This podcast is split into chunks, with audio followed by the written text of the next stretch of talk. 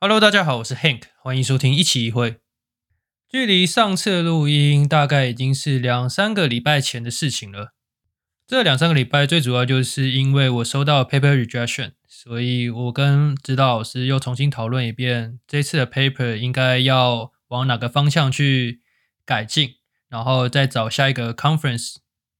那最后也在七月底顺利的投出去，然后就稍微休息了一下，啊我就。这礼拜就在接续了上次的主题。上次的主题好像是讲了说，在美国找实习的准备跟找实习的过程。那延续上次的主题，这礼拜我想要讲的主题是我在做实习的经过，以及实习的内容，还有我实习过后的心得。那第一个我想要先分享，就是说我是怎么找到我的实习的。当时的时间轴大概已经是四月底五月初左右，基本上就是已经是大部分的公司都已经招完实习生，所以这个时段的话要找到实习其实是还蛮困难的一个情况。不过在当时，因为我有做研究助理的关系，那我的研究助理的指导老师就有帮我牵线，找到一个当时在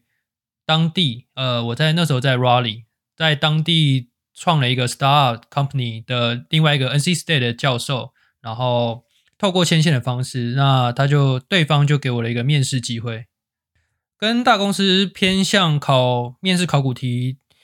的不同的地方在于说，小的公司比较偏向于是出一个主题，然后要你写一个 project。那因为这个 Star company 是用 Java 来当做他们主要开发的语言。所以当时他们要求我写一个 Java program，是拿来做 word frequency counting 的。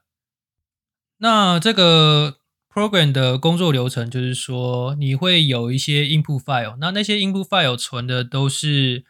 呃，例如说一段文章，然后可能有不同的 file，所以就会有很多段的文章。那所以你的 program 就是要用一些 Java 的 library，把这些 file 都读进去之后，然后要检索有哪些。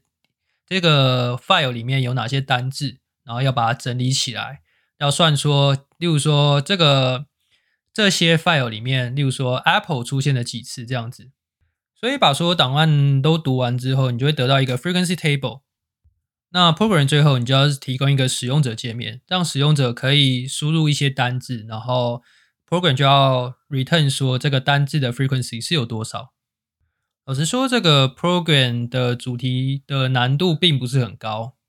但其实还是有很多小细节的地方可以注意。例如说，你在存这个 table 的时候，你会用什么样的 data structure 去存？那当时我是选择 hash table，hash table 就是简单来说，它有 index 的功能，所以你假设是输入 apple 的话，它不会一个一个去找说哪一个。在这个 table 里面，哪一个哪一个 row 是 table 呃是 apple，它会先透过一个叫 hash function 的东西算出一个中间的值，然后再透过这个值去找出对应的位置，然后进而得到 apple 的 frequency。除了使用 data structure 之外，读 input file 也是一个蛮重要的地方。例如说 input file，假设你有多个 file 的话，可以使用同时读的方式，就是 parallel 的方式去读。不同的 file，然后最后 user interface 让 user 搜索关键字那边，其实有一些，我当时也有做一些小巧思。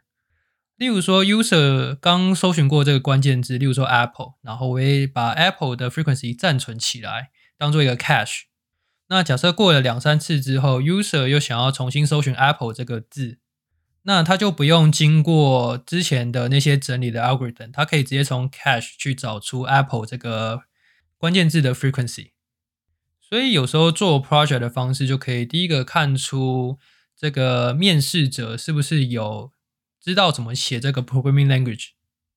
然后在解决问题的时候，面试者会用怎么样的 algorithm 去更有效率的去解决问题，然后用怎么样的 data structure 去储存这些资料。那我觉得写一个 project 跟写面试题比较不同的地方是说，写 project 比较要考虑到。整个 workflow，例如刚刚在讲这个题目的时候，其实就分成三个步骤。第一个是读你的 input file，然后第二个是整理，然后第三个是提供 user interface。所以就等于是说你要同时写三个不同的题目，然后还要把这三个题目最后把它串成一个 program。那这个 program 交上去之后，最后就是很顺利的通过了。然后接下来还有一个一对一的面试。那这个一对一的面试最主要内容就是简单考一些 algorithm。那我记得那时候是考了 sorting 的 algorithm。然后也因为他们公司是用 Java 来当做 programming language，所以也考一些 Java 的 knowledge，比如说继承的概念啊，或者是说怎么去 compile Java，或者是说怎么用 libraries 等等的。然后面试的最后就稍微讨论一下，说公司是做些什么事情。然后假设我去那边实习的话，我会要做些什么事情这样子。那对方就稍微的介绍一下他们的公司。那他们公司是在北卡 Raleigh 的一个 Star Company。那这个公司最主要就是在开发一个可以侦测系统错误的软体。那为什么要有这个软体的原因，是因为说，在一个企业里面，它的企业提供的 application 通常是一层 application，然后再叠上另外一层 application，这样层层相叠的状况下，有时候。要 debug 可能是要从根本上去 debug，但是因为有时候整个系统已经太过复杂了，那用人力的方式其实很难去找到根本的原因是什么。所以这个 Star Company 的老板，也就是北卡州大的教授，然后他就根据他的 paper，利用企业 application 执行时会产生的 log，然后借由分析这些 log，然后配合一些数据，例如说 CPU 的数据、CPU 的用量或是 memory 用量。然后透过 machine learning 的方式来找到说问题的根本在哪边。除了可以找到问题的根本之外，也可以去预测说不寻常的行为什么时候会发生。然后借由这些结果，那工程师就比较容易去找到这个整个系统里面的 bug。然后这也是这个 Star Company 的核心。不过除了核心之外，要怎么样把 user 的 input 然后转成这个 algorithm 需要的格式，然后要怎么把 algorithm 所产生的 result 转成是 user 想要读的格式？那这就是我实习最主要在做的事情，也是我们我被分配到 team 最主要在做的事情。所以总结来说，面试的过程就是写一个 project，然后一对一的面试的过程中考了一些 algorithm，然后考了一些 Java 的知识，然后一些简单的问答之后。面试整个面试流程就结束了。那因为是 Star Company 的关系，所以面试的结果很快就出来。那当时就是收到了录取的通知。然后通常录取通知上会写说你在这段期间的工作时间，然后还有你的实习的期间是多长，然后还有你这段期间会收到待遇是怎么样。那出乎意料的是，这一间公司的待遇比我想象中还好，就是说每个。小时是三十六块时薪，那一周要做四十个小时，那这样的时薪换算成月薪的话，扣税后一个月大概我记得是大约在四千块左右。那实习一般的时程大概都是十二周，不过因为是我们公司是 Star Company 的关系，所以它比较没有硬性的规定说一定要几周。那当时我做了十四周，因为我是想说能赚多一点就赚多一点。不过也因为我们是 Star Company 的关系，所以我们这个公司的组成人数并没有特别多人。我们的办公室其实我自己是觉得有点困难，是跟其他的公司分租办公大楼，然后我们分到的区域就是一个有点像小公小的读书室的那样的区域。不过也因为我们只有六个人，所以空间上来说并不会算特别的拥挤。不过这个办公大楼就很蛮像现代的办公大楼，它。楼下有提供 light kitchen，那 light kitchen 里面就是简易的厨房，它有咖啡，然后有饮料机，我记得饮料机还有可乐啊、雪碧那种比较很常见的饮料，然后还有 cereal 等等的简单的点心。然后这个办公大楼的大厅还有一个吧台，那我记得吧台的话，每个礼拜五好像有提供免费的啤酒，那这个啤酒好像是北卡当地的酿酒厂所酿制的。不过，因为我个人并没有特别喜欢喝啤酒，所以我也没有尝试过味道，然后喝起来是什么样的感觉。那简单介绍完怎么找到实习的过程，以及我的工作内容，还有整个公司的业务内容之后，那接下来就是在讲实习中的过程以及心得。那我记得第一天上班的时候还蛮好笑的，因为我们是 star company，所以好像没有专门的 HR 去管说新人进来应该要去哪边报道之类的。所以到上班的前一天，其实我还不是很确定说，例如说我们的办公大楼在哪，或者是说我们实际的办公室位置在哪，甚至我连几点要到都不知道。所以那一天我就起了一个大早，我大概是八点左右就到了办公大楼的一楼大厅，然后问了一楼大厅的接待人员，才知道说，原来我们公司的上班时间是九点半才开始，然后一直到大概快九点半的时候，我才遇到也是从北卡州大来的实习生。那因为他好像比我早几天就来报道的关系，所以他就带我去了办公室。那办公室其实在一个转角的转角，所以。没有人带的话，根本就不会晓得那个是我们的办公室。然后九点半左右，大家都到之后，就开始做第一天的 stand up meeting。然后简单的做了一下自我介绍之后，啊就是前辈们就发了一台电脑给我，然后要我自己按照他们之前写的安装手册来装自己的工作环境。然后在安装工作环境之余，就是也安装了他们的 app。然后看一下他们的 App 是怎么跑的，看一下这个 App 的 Workflow 是长怎么样，然后前后端是怎么长怎么样，然后看一下他们 Code Base，然后看一下他们有哪些 Component 这样子，就这样搞工作环境，然后看 Code Base，然后装他们的 App，就花了整整的一天。所以如果你去问说大家实习的第一天都在干嘛，大家一定都会回答你说在设定工作环境，不然就是在参加实习说明会，介绍整个实习的流程这样子。不过，这个像大公司他们的实习说明会，其实我印象中大概有一周的时间。但是因为像我们 Star Company 人很有限，人力很有限，所以我们在隔天，就连我们实习生隔天就要开始做正式的工作。那我的第一个 task 就很像是我在面试的时候写的 program。前面有提到说，我们的公司。的软体是在分析 log，然后去检测、去预测或是去侦测说不正常的现象。那我们分析的时候，最主要是会有分析一些关键字。所以我的第一个工作就是分析出来这些关键字，我要帮他们做一个 frequency table。然后分析完这个 frequency table 之后，我要把这个 table 传到资料库里面。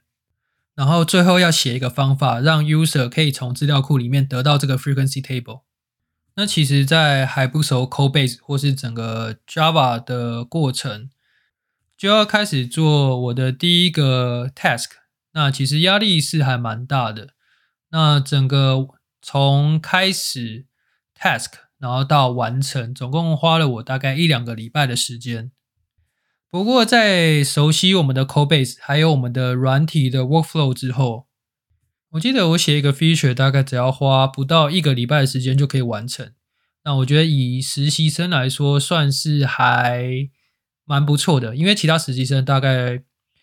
我记得大概可能要花两三个礼拜才能完成一个 feature。所以在完成 feature 之后，可能这个 feature 还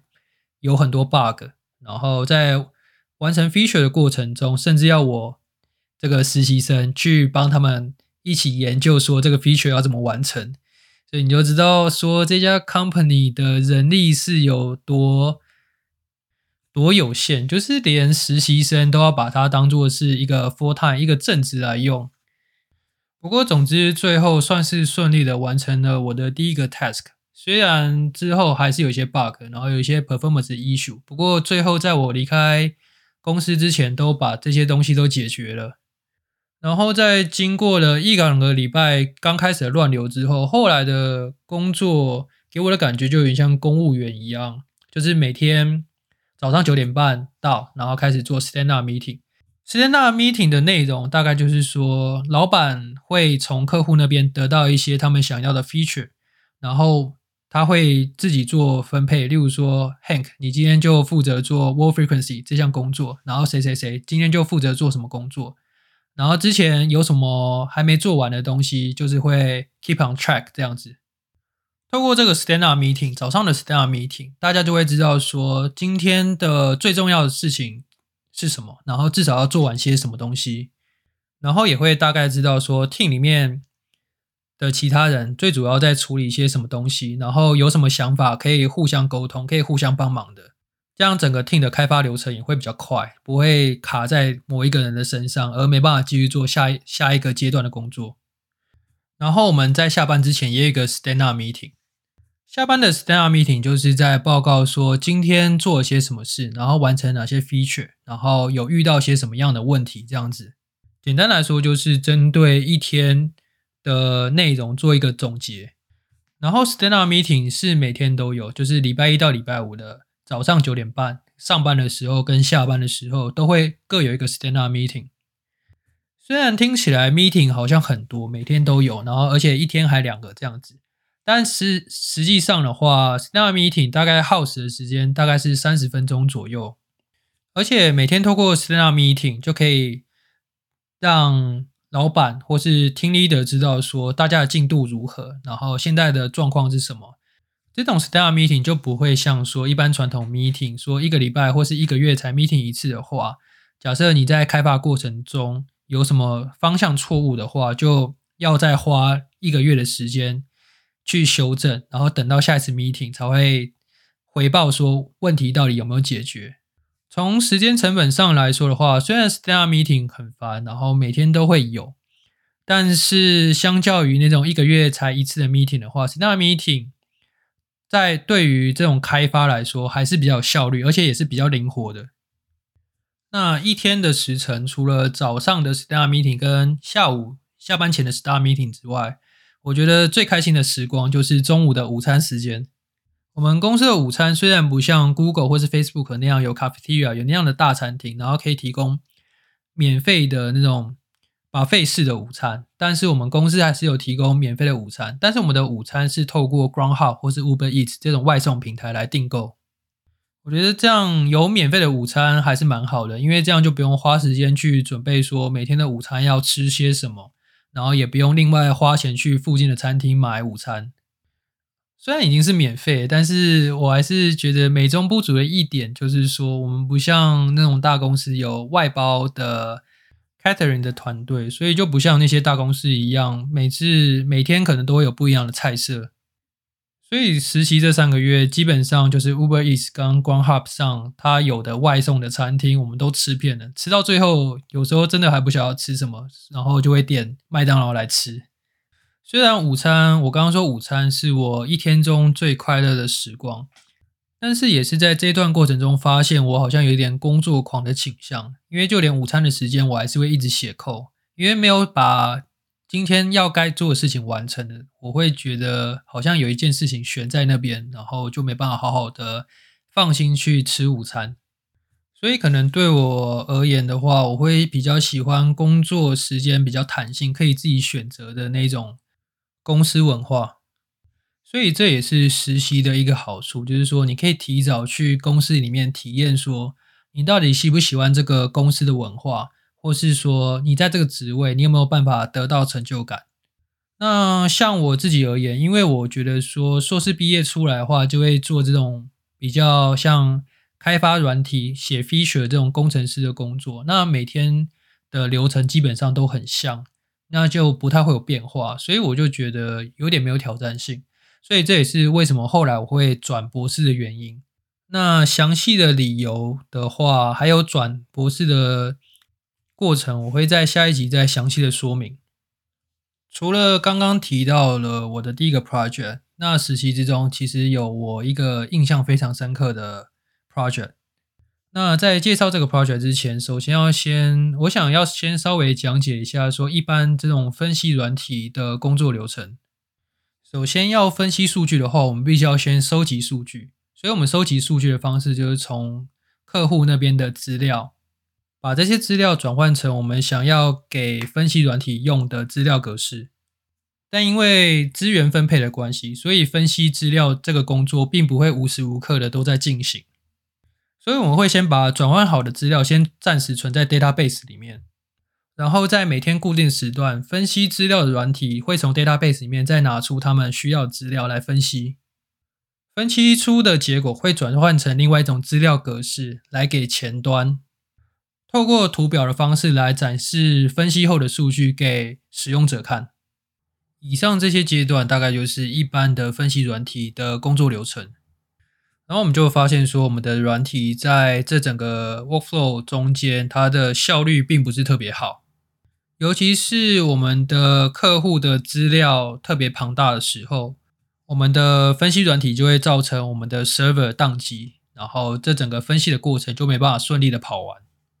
在我们仔细检查了 Codebase 之后，才发现说，我们在存客户的数据的时候，竟然是以档案的方式去存进 database，而不是以数据的方进方式去存进 database。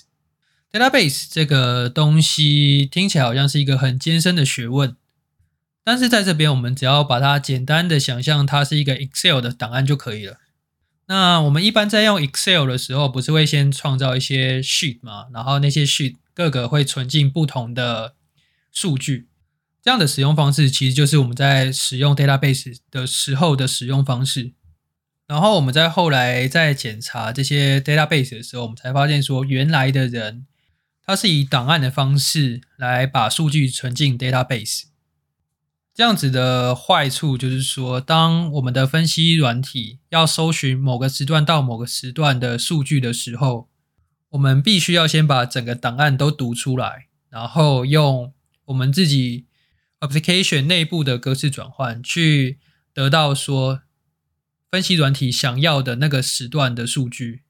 虽然说这样的方式对于小档案来说也是可行。但是对于大的档案来说，database 在读出一个很大很大的数据的时候，效率其实是非常差的。除了在 database 里面存档案之外，我们也发现说，我们在收集数据、分析数据，然后展现数据给 user 看的时候，中间做了很多不必要的数据的格式转换。然后每次的数据转换其实都是一个非常消耗资源的一个操作。我自己觉得会造成这个 performance issue 的原因，最主要不是因为是这个 workflow 不好，更重要的一点是说，programmer 当初在设计解决方法的时候，并没有想清楚这整个工作流程，以及说他们的 input file 可能会可以承受到多大的 size。所以，尽管今天我们发现的问题，然后解决这个 performance 的 issue。但是如果公司里面还是有这样的 programmer，只一心想求快，赶快求到结果，然后把 feature 完成，而没有好好的想说这整个工作流程应该要怎么设计的话，这个最根本的问题永远都不会被解决。所以这次的实习带给我蛮多不同的想法的。就以往我们都会想说 program 能够跑就好，但是在业界的话，你就要考虑说。User 可能会有很大很大的 file，或者说它的 file 里面有一些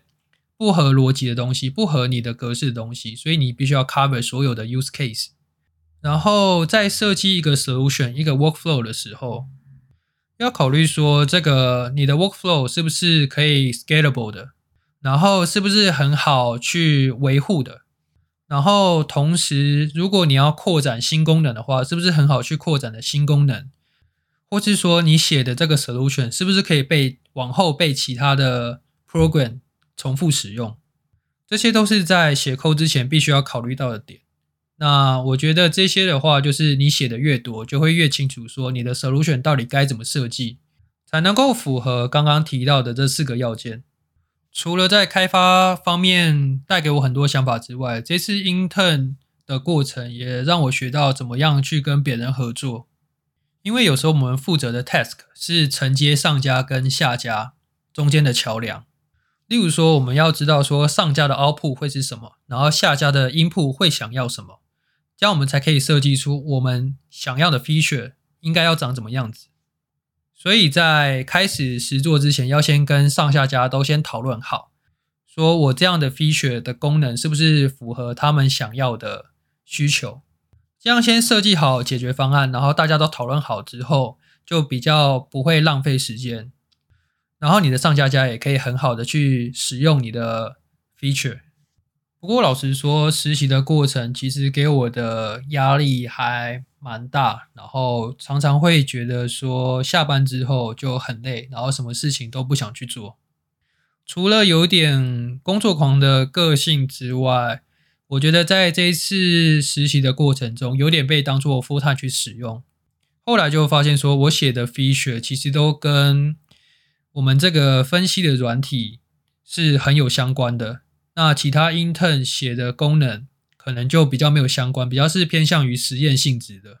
然后除了写 feature 之外，因为其他的正职都还蛮忙的，所以我必须要在写 feature 之余，还要抽空去教其他的 intern，然后去讨论说这个他们的 feature 应该用怎么样的方式去完成会比较好。听起来就还蛮像身兼三职的，同时是 mentor，然后同时是 full time，然后又同时是 intern。虽然听起来还蛮累的，然后压力很大，但是也是因为这样可以身兼不同的角色的关系，所以在实习的过程中也学习到了很多。然后也因为之前没有 CS 方面的工作经验，因为我是从化工系转到资工系的，所以经过这次实习。然后我的 feature 有正式的上线，然后大家其他的 full time 也对我呃有工作方面的肯定，然后就有一种实力被认可的感觉，让我觉得还蛮有成就感的。因为我是从化工系转到资工系，所以这个被认可的感觉就让我更坚定说我是有能力可以这样在 computer science 这个领域混口饭吃，然后可以一直走下去。可以当做是我一辈子努力的方向，然后也因为实力算是被老板，然后还有其他 full time 认可的关系，所以在实习的结尾，其实我有拿到 return offer。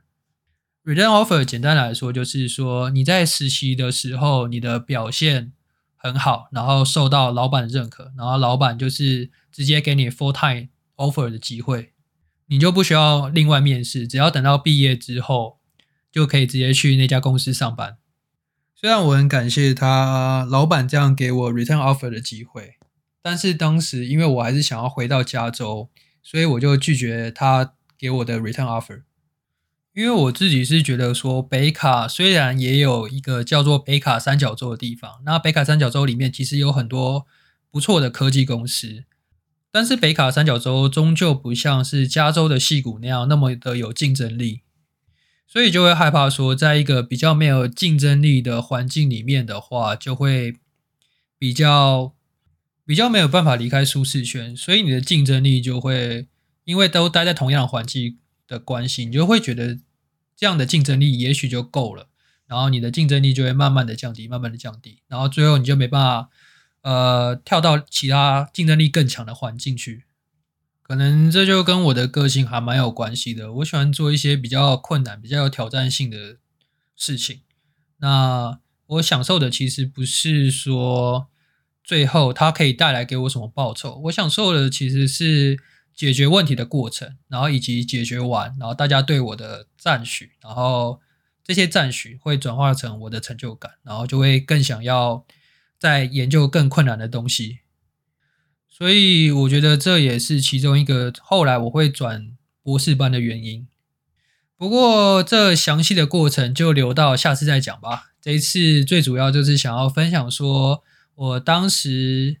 二零一八年的时候在北卡实习的过程。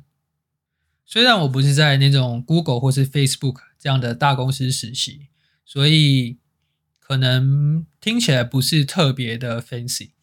但是我觉得在小公司实习的经验也是一个还蛮特别的经验，可能是比较少人会去分享的经验。而且我自己是觉得说，在这段过程中学到了很多，也许可以比在大公司实习里面学到的东西还要多更多更多。希望大家听完这一集之后，可以学到，可以知道说实习在美国 CS 的实习大概是怎么样的一个。